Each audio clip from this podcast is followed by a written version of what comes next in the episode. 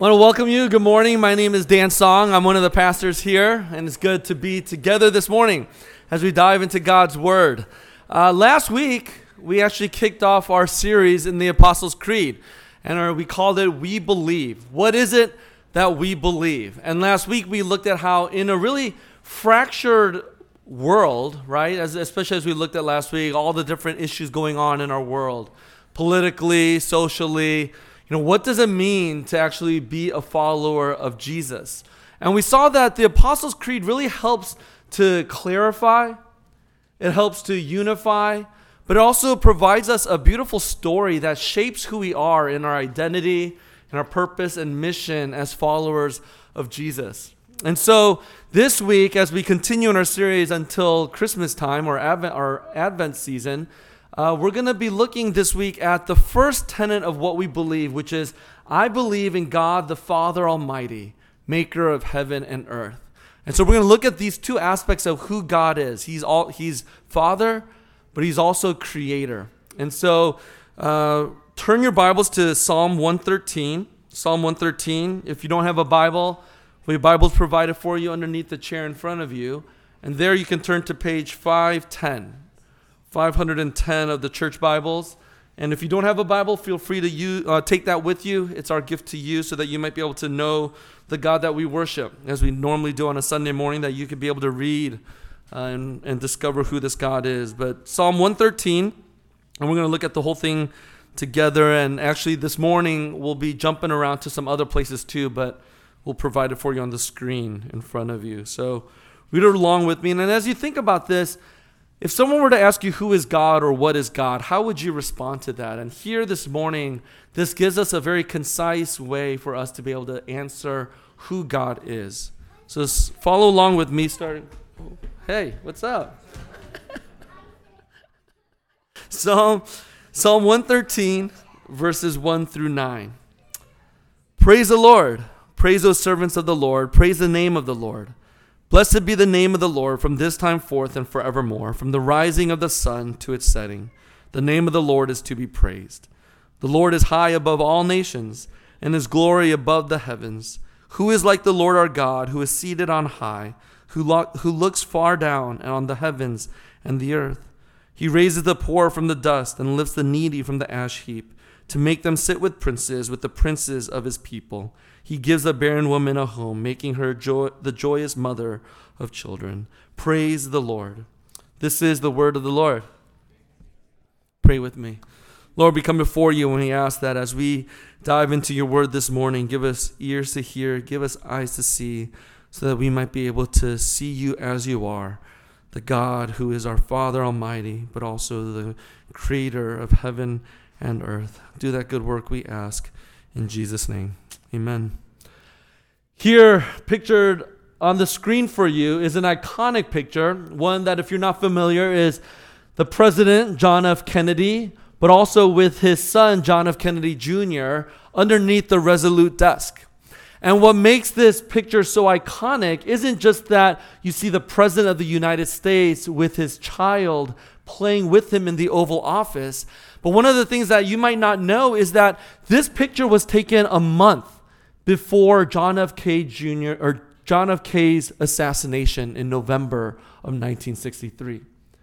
Now, obviously, the photographer had no idea that that would be the case, but because of the way the magazines work, they put it into production. Uh, John F. K. and his wife Jackie had a, a pre production um, magazine of it. So when he went to Dallas and he was assassinated, Look magazine basically put it out to the public soon after his assassination. So not only is it iconic just because of the picture of the president of the United States as a father, but the nation, the, our, our nation was grieving the loss of their president, but also of a father. And here in this Psalm 113, as we look at the Apostles' Creed of God being our creator, but also our maker, this I think symbolizes well who our God is. That God is the infinite, powerful God over all creation, but also our immanent Father who is tender and near to us. Now, this morning, as we look at this passage, 113 and elsewhere, what I want to do for us this morning is just look at these two aspects of the God that we worship, that we confess to believe. That God is transcendent, powerful in being creator of the heavens and the earth, but also our Father Almighty. So let's first look at here God the creator. As we looked at verse or chapter 113 of this psalm, verses 4 through 6 speak of his transcendence, right? The Lord is high above all nations, and his glory above the heavens. Who is like the Lord our God, who is seated on the high, who looks far down on the heavens and the earth? What we did, what's described here by the psalmist is a God who is all powerful and infinite in power, who is distant, you could say, is, as the way he describes. He is far above the heavens and the earth that he's created. And we see that here that this psalmist praises God for his transcendence, his power. He's placing God in his rightful place above all the nations, filled with all authority, and he's independent from his creation. He's unbound by space and by time. He is infinite, omnipresent, and sovereign over all of his creation. Our God is above even the heavens themselves, beyond any need that we could ever fulfill, and past the limits of our even our own finite understanding.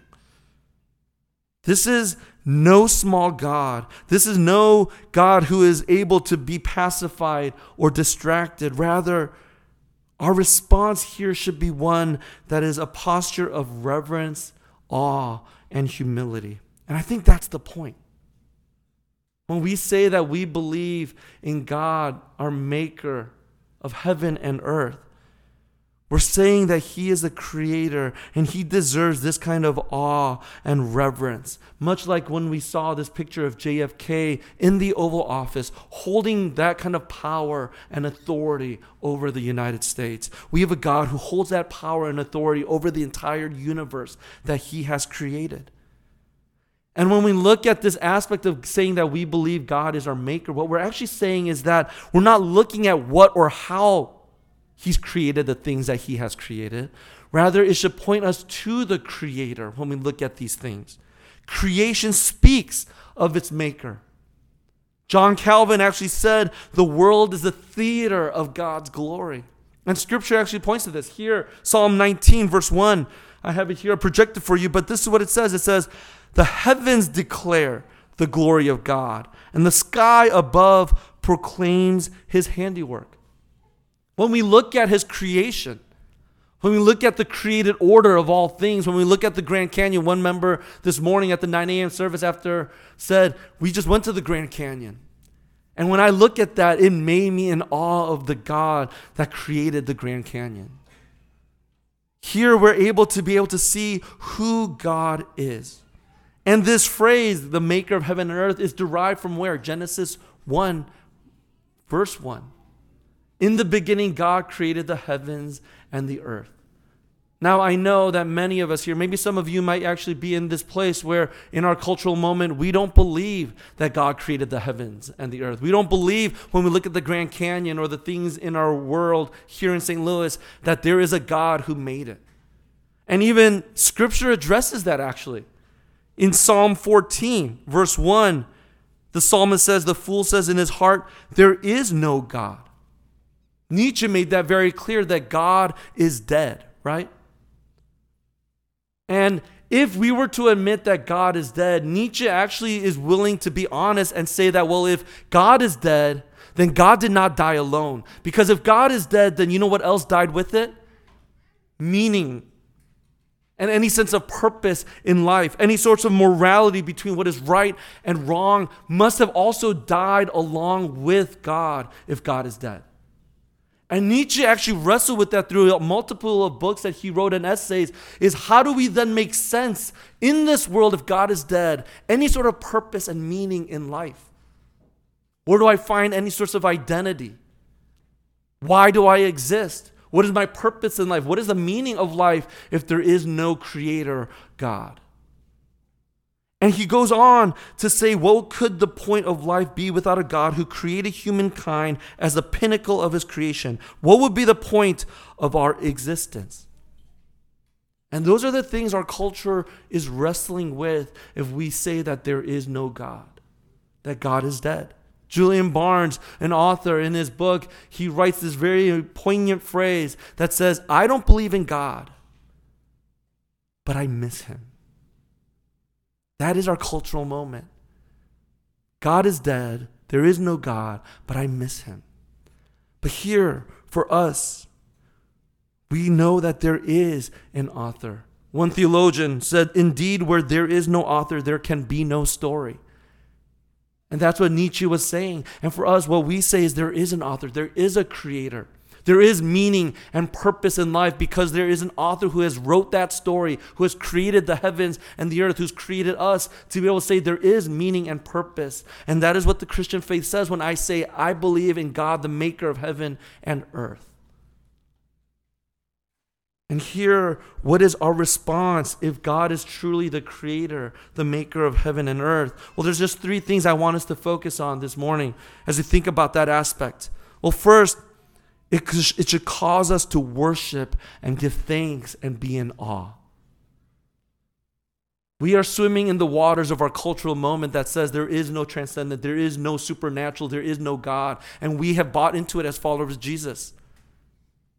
But a way to break that mold to say that there is a God who has created the heavens and the earth is to actually worship and give thanks to be able to name it and identify that God has created this and to be able to give thanks. Scripture actually does that throughout all different kinds of different books in the Bible. In Revelation 4, verse 11, Worthy are you, o our Lord and God, to receive glory and honor and power, for you created all things, and by your will they existed and they were created. But then you go to the historical books in, in the Old Testament. And in 1 Chronicles 16, 29, Ascribe to the Lord the glory due his name. Bring an offering and come before him. Worship the Lord in the splendor of holiness. And then in Jeremiah 32, a prophet, he says, Ah, Lord God, it is you who made the heavens and the earth by your great power and by your outstretched arm. Nothing is too hard for you. And then in the Psalms, Psalm 95, verse 6, Oh, come, let us worship and bow down. Let us kneel before the Lord, our Maker. We need to practice the art and the skill and the habit that then forms us to know that God is our creator, our maker. Our culture even does this, those who don't believe in God. When you look at social media, though they do not believe that there is a God, what do they do? They snap pictures on their Instagram and on TikTok and, and Be Real and whatever else is out there, right? And it's what pictures of God's creation of its beauty and splendor and majesty. It is natural within our human tendency, it is our inclination to worship what is out there. But for us, we know who has created it, and we are called to form a habit of worship and awe and thanksgiving. Just this past week, as the weather cooled down in the evenings, I started a bonfire and I saw three slugs I've never seen slugs in St. Louis. I thought it was a Saint, or a California thing growing up in California, but I saw three slugs. Someone just told me after after the first service that there's tons of slugs in St. Louis. I'm like, I've never seen slugs. I promise you, in 17 years. But as I prepared this, I'm like, thank you God for the most disgusting thing in the world, seeing the slime trail behind this slug. Thank you that you are even mindful of a disgusting slug as you are of me. Are we practicing and forming the habits to be able to give awe and worship and thanks for God who is our Maker? But also, we're called to trust. In Genesis 1, where we see this come from, the heavens and the earth that God made, what does He say after each and every single day when He makes the sea? Between the sky and the sea, between the heaven and the earth, between the animals and the vegetation. What does he say after each day? He says, It was good. But then on the last day, after he looks at all of his creation, after he looks at his universe and the galaxies, what does he say? He looks at it and he says, It was very good. Very good. So profound because why, in the midst of this that is very good, why is it good? Because the author, the creator, is very good. And in the midst of the circumstances that we all go through, right? In the midst of the hardships and the suffering and the disappointments of life and the felt needs that we have, can we trust this God who is very good? who holds all things together, who is renewing and redeeming. He's not done and just leaves things behind, but he continues to hold things in his hand. And he's renewing and redeeming, restoring, and making all things new right now. Do you believe in this kind of God? Do you trust in him who is sovereign, who is able, who controls, and who is almighty and reliable? Do you trust him? But lastly, we're called to be stewards of his creation. We're called to be stewards. J. Packer, an author and theologian, one of his books, he wrote, We serve God by using and enjoying temporal things gratefully, with a sense of their value to Him, their Maker, and of His generosity in giving them to us. This is the way God has ordered our world. He created us, made in His image, so that we might care for His world. We might care for the things that He has created, and we're called to steward them well. This is what we say when we say we believe in God, our maker of heaven and earth. We're called to worship, to trust in Him, and to steward His good creation.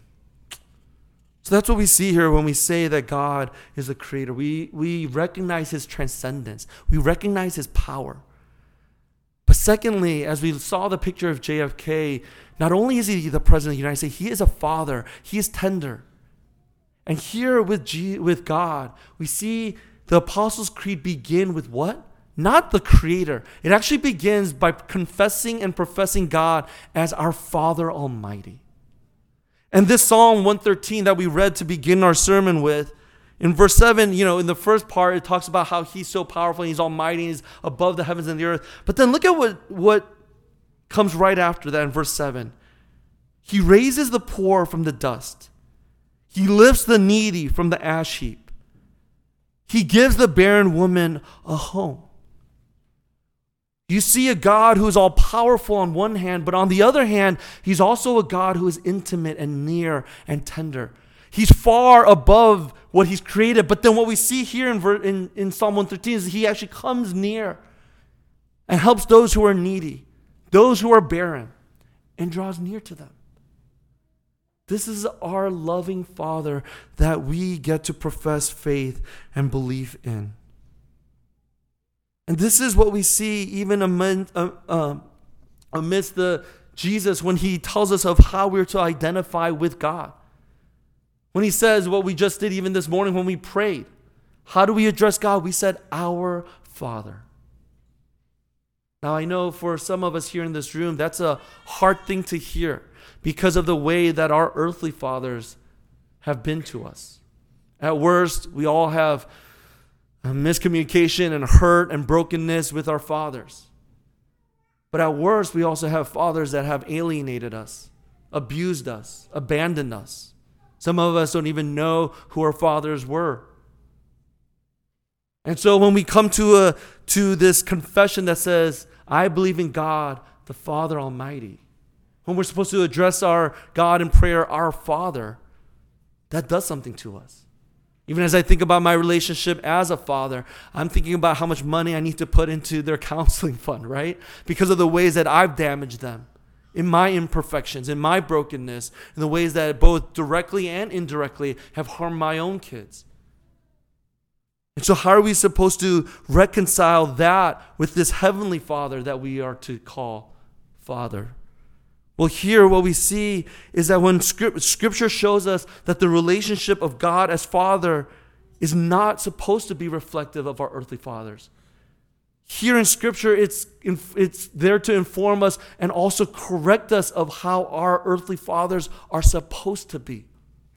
And so when we see this in the, in the differences between our Heavenly Father and our earthly fathers, we're able to know this is what a father is supposed to be like loving, unconditional, present, meeting our needs, coming to where we are at, Everything that scripture shows us, this is what it is. And it's supposed to correct us and also show us what is wrong about our relationships with our earthly fathers.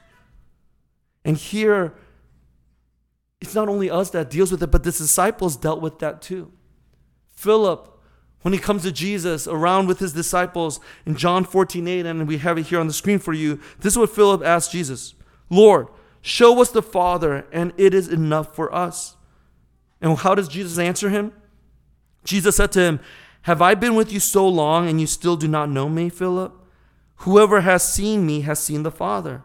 How can you show us the Father? Do you not believe that I am in the Father and the Father is in me? The words that I say to you, I do not speak on my own, own authority, but the Father who dwells in me does his works. Believe me that I am in the Father and the Father is in me, or else believe on the account of the works themselves. Then down, jump down to verse 18, and he says, I will not leave you as orphans. I come I will come to you. Yet a little while, and the world will see me no more, but you will see me. Because I live, you also will live. In that day, you will know that I am in my Father, and you in me, and I in you. Whoever has my commandments and keeps them, he it is who loves me. And he who loves me will be loved by my Father, and I will love him and manifest myself to him. Now, what's Jesus doing there? You hear all this language of Father in me, I in him, and then you will be in me and all this language of love and Father will love you and I will love you. What is all that talking about? Well, here's what Jesus is getting at. Jesus is saying that to experience the Father, you're experiencing the Trinity. When we begin, I believe in God the Father, it's acknowledging that the, that the God is a Trinit, Trinitarian God. Now, don't worry, I'm not going to lose you here. I'm not going to go deep into the Trinity. Here's all I want you to know about the Trinity, at least today is that when we talk about the Trinity, we're acknowledging the personhood of God, that God is one in three, that there's God the Father, God the Son, and God the Holy Spirit, and they are one. The Father's in me, and I in Him. But here's the other thing that I don't think we think about a lot when we talk about the Trinity. And maybe the church and the pastors have failed you in this. But here's where I think we don't think about the Trinity. You must think about the personhood of God, Father, Son, Holy Spirit. But the other aspect that you cannot negate is that the Trinity is also in this perfect, divine, loving relationship. It's a relationship. It cannot be broken. And they are in this perfect, self sufficient, loving relationship that is divine and perfect and unconditional. And that's why when Jesus is baptized, what does the Father say? He says, This is my son in whom I am well pleased. What he's saying is that there is love, pleasure, delight, pride, honor, affection, joy. It's this deep, divine, matchless love. And this is the heart of the Father to his Son, Jesus. And when you consider how the Father sees the Son. That is exactly the same way the Father sees you. Do you believe that? I think we know that, but all too often, myself included, we don't believe it. We believe God is frustrated with us, He's annoyed with us, He's disappointed with us. That even Him bringing us into the family of God is something that He just has to do. But if this is us now in the Son, as the Father is in the Son and the Son is in the Father, and now we are engrafted into this triune family, then this is the way God sees you and me. He loves us with pure unadulterated love, with pure joy and delight, with honor and pride. Nothing in this world can ever take that away because Jesus went to the cross, died on your behalf, and because of his work, we are now a part of this Trinity. We are invited in. And this is what it means when we say, I believe in God, the Father Almighty. And though we wrestle and struggle to believe this, every single day we need to be able to be reminded of how God the Father sees his Son. And when we know that, we have to claim it and say, That's how he sees me. With all my sin, with all my brokenness, with all my mess, it doesn't matter. Jesus sees us. The Father sees us with pleasure, delight, and pride and honor. And it's pure and it's perfect. This is what we say. This is what it means when we say, I believe in God, the Father Almighty, maker of heaven and earth. And we have to hold these things together. I think it's so important that we hold these, these two things together that God is creator and that God is father. I thought about this week as I closed. I thought about this week, like, have I ever made anything for my kids? I'm like, actually, no, I'm the worst. Like, I, I have no bone in me that can make anything. I can't fix anything around the house. So I've made IKEA furniture for them, but that doesn't count, right? I mean, it's just, it's a manual and you follow it and it's poorly made and it's cheap. But then I realized, wait a second, you know what? Like, I don't make things and build things for them, but I cook for them and I make and I create and I'm a chef for them in one sense. Now, as a maker of Korean food and barbecue, right? Like on one hand if you just just just think about that alone, then you know what I would make?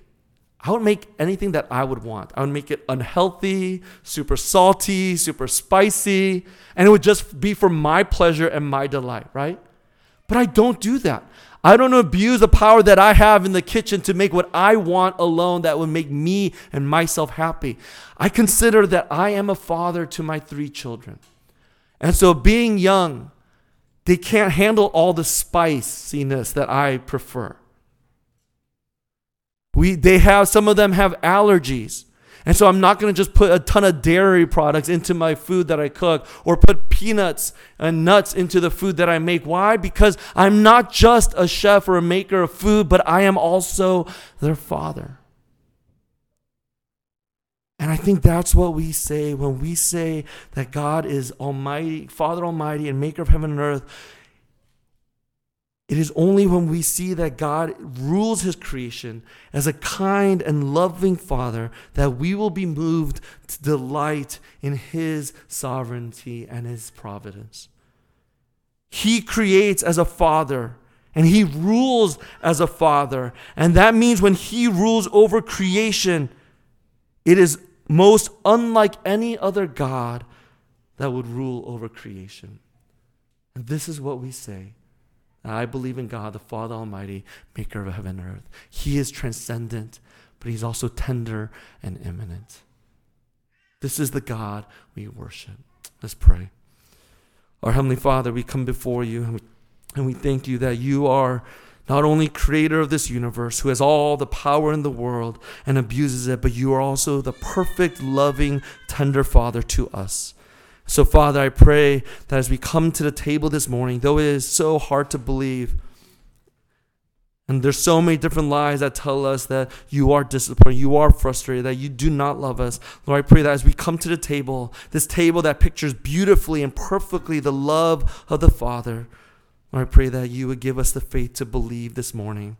That as we go into our work weeks, as we go into our schools, as we enter back into our families, our broken homes, Lord, remind us that you are our Heavenly Father that loves us and delights in us and is proud of us. Do that good work, we ask. In Jesus' name, amen.